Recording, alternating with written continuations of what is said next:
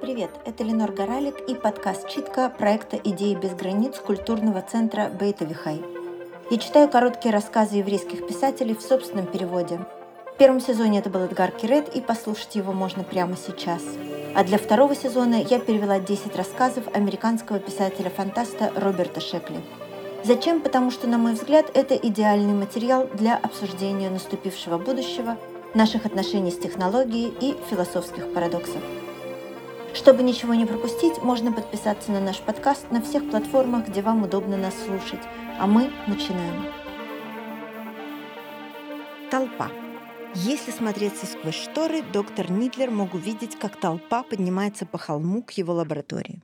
Они шагали неумолимо, фермеры в потертых джинсах, лавочники в белых фартуках, механики и домохозяйки. Они несли вилы, гаечные ключи, ружья, тесаки и мотыги. Люди, с которыми он прожил 12 лет, выступили против него. Дети скакали и танцевали по краям толпы. Для них это был просто праздник. Доктор Нидлер утер лоб и обнаружил, что у него дрожат руки. Его бледные от страха ассистенты разбежались еще утром. Он не винил их, толпа была самой страшной вещью на свете. Все выходные толпа крутилась у подножия его холма, набираясь ненависти, и Нидлер мог разобрать пронзительный истерический голос доктора Адамса, своего бывшего коллеги, распалявшего их. Потом все голоса смешались в один, в бычий рев толпы, направляющейся к его лаборатории. Но доктор Нидлер отказывался паниковать. Он знал этих людей, возможно, они были необразованы, но все таки они были логически мыслящими человеческими существами. Он поговорит с ними, он объяснит им в точных научных терминах подлинную природу их чувств. Разумеется, как только они поймут, внезапно наступила полная тишина, и доктор Нидлер понял, что толпа достигла его дверей. «Открывайте, профессор! Открывайте, или мы ее взломаем! Вы знаете, зачем мы пришли! Не пытайтесь нас остановить! Открывайте дверь!» Доктор Нидлер подошел к двери и твердой рукой открыл ее. Полдюжины краснолицых, тяжело дышащих потных мужчин ввалились внутрь, ввалились и остановились. Перед ними был предмет их ненависти, великий вычислитель, закрывавший собой целых три стены. Циферблаты не светятся, переключатели молчат, мерцает только один огонек. Мужчины неловко шаркали ногами по идеально белым плиткам пола. Они были изумлены, Нидлер это знал. Подобным образом, подумал он, римские солдаты, должны быть, замирали в тишине Иерусалимского храма или в гулких катакомбах под городом. «Так что глядите, профессор», — сказал один из них. «Мы вам не хотим причинить вреда, разве что нам придется, но...» «Правильно называть меня доктор», — мягко сказал Нидлер. «Как ваша жена, Том?» «Сегодня ничего, профессор». Нидлер кивнул. «Лью Франклин, я думал, сегодня ты будешь солому убирать? А надо потом подождет. Я надеюсь, Лью, в воздухе пахнет дождем. Мисс Григгис, вы уже получили для меня эту посылку с табаком?» Женщина нервно хихикнула и съежилась. «Не надо этих дружеских штучек, профессор. Нам-то все нравится не больше вашего. Мы вам вредить не хотим. Мы, мы по эту чертову машину пришли». Нидер глянул через плечо на огромный молчаливый вычислитель, как будто впервые его видел. «Вы хотите разрушить мой сложитель?» — спросил он. «Вы это кончайте.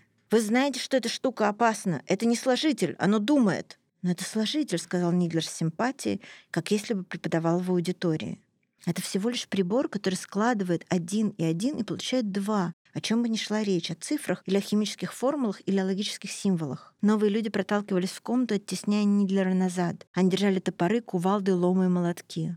Так называемые думающие машины, продолжал Нидлер своим точным, гудящим преподавательским голосом, по самой своей природе представляют собой предмет изумления и спекуляций. Поэтому они становятся объектами занятной человеческой склонности наделять недушевленные предметы человеческими характеристиками. Этот феномен называется антропоморфизм. Мы имеем дело с классическим его примером. Он окинул взглядом их лица, чтобы понять, какое воздействие произвели его слова. Люди обычно уважают авторитет, даже если не понимают его. Может быть, эти «не тратьте длинных слов, профессор, мы-то знаем».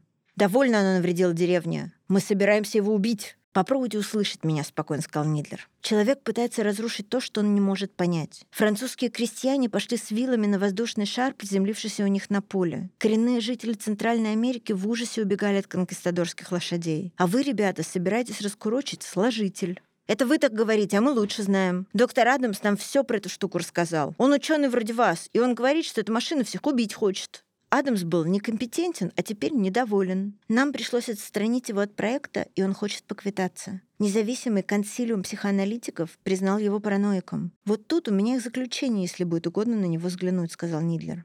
Эти мозгоправы не соображают ничего. Они в этом городе не жили никогда. Отойдите, профессор. Один мужчина наклонился вперед и плюнул на блестящую черную поверхность машины. Толпа в ужасе подалась назад. «Чего вы ждете?» — спросил Нидлер. «Вы думаете, мой бедный сложитель поразит вас божественной молнией?» «Давай, ребят, пока она не начала!» Адамс говорила, на одним взглядом человека убить может. «Давайте покончим с этим!» «Подождите», — взмолился Нидлер. «Где сам Адамс? Почему он не здесь?» Он не посмел прийти. Он сказал, машина лично его ненавидит. Она, мол, на него охотится. Нидлер улыбнулся. Типичное поведение, параноика. Неужели вычислитель не убил бы вас всех, если бы мог прямо сейчас? Никто не ответил. Но он не может. Он не может сделать ничего. Послушайте меня и попытайтесь понять факторы, которые тут действуют. Были несколько лет наводнений, и ваши посевы пострадали. Была эпидемия гриппа. Вы все раздражены, напуганы. Вы ищете виноватого. И ближе всех оказался вычислитель, сложный прибор, который вы не понимаете. Вот вы и вините его в причинении штормов, как раньше винили ядерную бомбу. Вы читаете статью-страшилку про лабораторных микробов, а потом к вам приходит Адамс, безумный, но звучащий разумно, а результат истерика и поведение толпы. Никто по-прежнему не сказал ни слова. Нидлер заторопился. «Эта машина может служить добру лучше, чем кто бы то ни было в целом мире. Том Шорт, посмотри на меня. Когда тот жучок поедал твой картофель, разве не вычислитель выяснил, что будет эффективным инсектицидом? Полагаю, все так, профессор. А ты, Свенсон, как насчет того случая, когда болела твоя малышка? Разве не машина поставила ей диагноз как раз вовремя, чтобы врачи могли ее вылечить? Да, все так. «Вы забыли», — сказал Нидлер. «Очень вовремя забыли, но дело в том, что машина не может заниматься только местными проблемами. Она работает над задачами, меняющими жизни миллионов людей. Она работает над лучшим миром для всех вас». Мужчины начали неловко топтаться. Толпа зашевелилась издалека, до Нидлера донесся высокий голос доктора Адамса. «Не давайте ему блефовать, дураки вы эткие! Я вам говорил, он хитрый! Уничтожьте машину, пока она до всех до вас не добралась!» Несколько мужчин двинулись вперед, взмахивая мотыгами и топорами. Остальные последовали за ними, заставляя Нидлера отступать. «Ладно», — сказал Нидлер. Он сунул руку в карман и вытащил маленькую фляжку. «Вот, Том», — сказал он, протягивая фляжку одному из мужчин. Мужчина тупо принял фляжку, уставившись на Нидлера. «Это важный день для тебя, Том», — мягко сказал Нидлер, «и особенно для твоей больной жены. Машина, которую ты хочешь уничтожить, нашла быстрое и простое лекарство от рака». Толпа принялась распадаться и отступать. Когда ушел последний человек, доктор Нидлер закрыл дверь, он обнаружил, что он очень устал, и руки его снова начали дрожать. Он повалился на стул. Огонек на вычислителе вспыхнул красным. Затем загорелся один циферблат, затем два. Защелкнули переключатели, лампочки замигали на всех трех стенах. «Вы отлично справились, доктор», — сказал вычислитель. «Спасибо», — сказал Нидлер. Все прошло ровно так, как вы ожидали». «Разумеется. Но это вообще не должно было произойти. Я недооценил Адамса».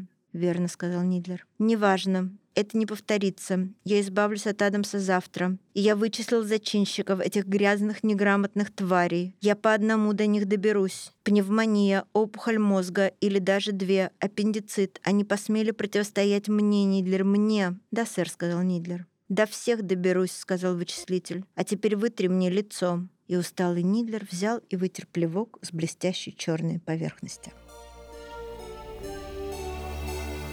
Это был подкаст «Читка», проекта «Идеи без границ» культурного центра Бейт Авихай. Меня зовут Ленор Горалик. Можно подписаться на наш подкаст, делиться с нами мнениями в комментариях и, конечно, слушать нас дальше. Мы выйдем в следующий раз через неделю. Спасибо вам большое.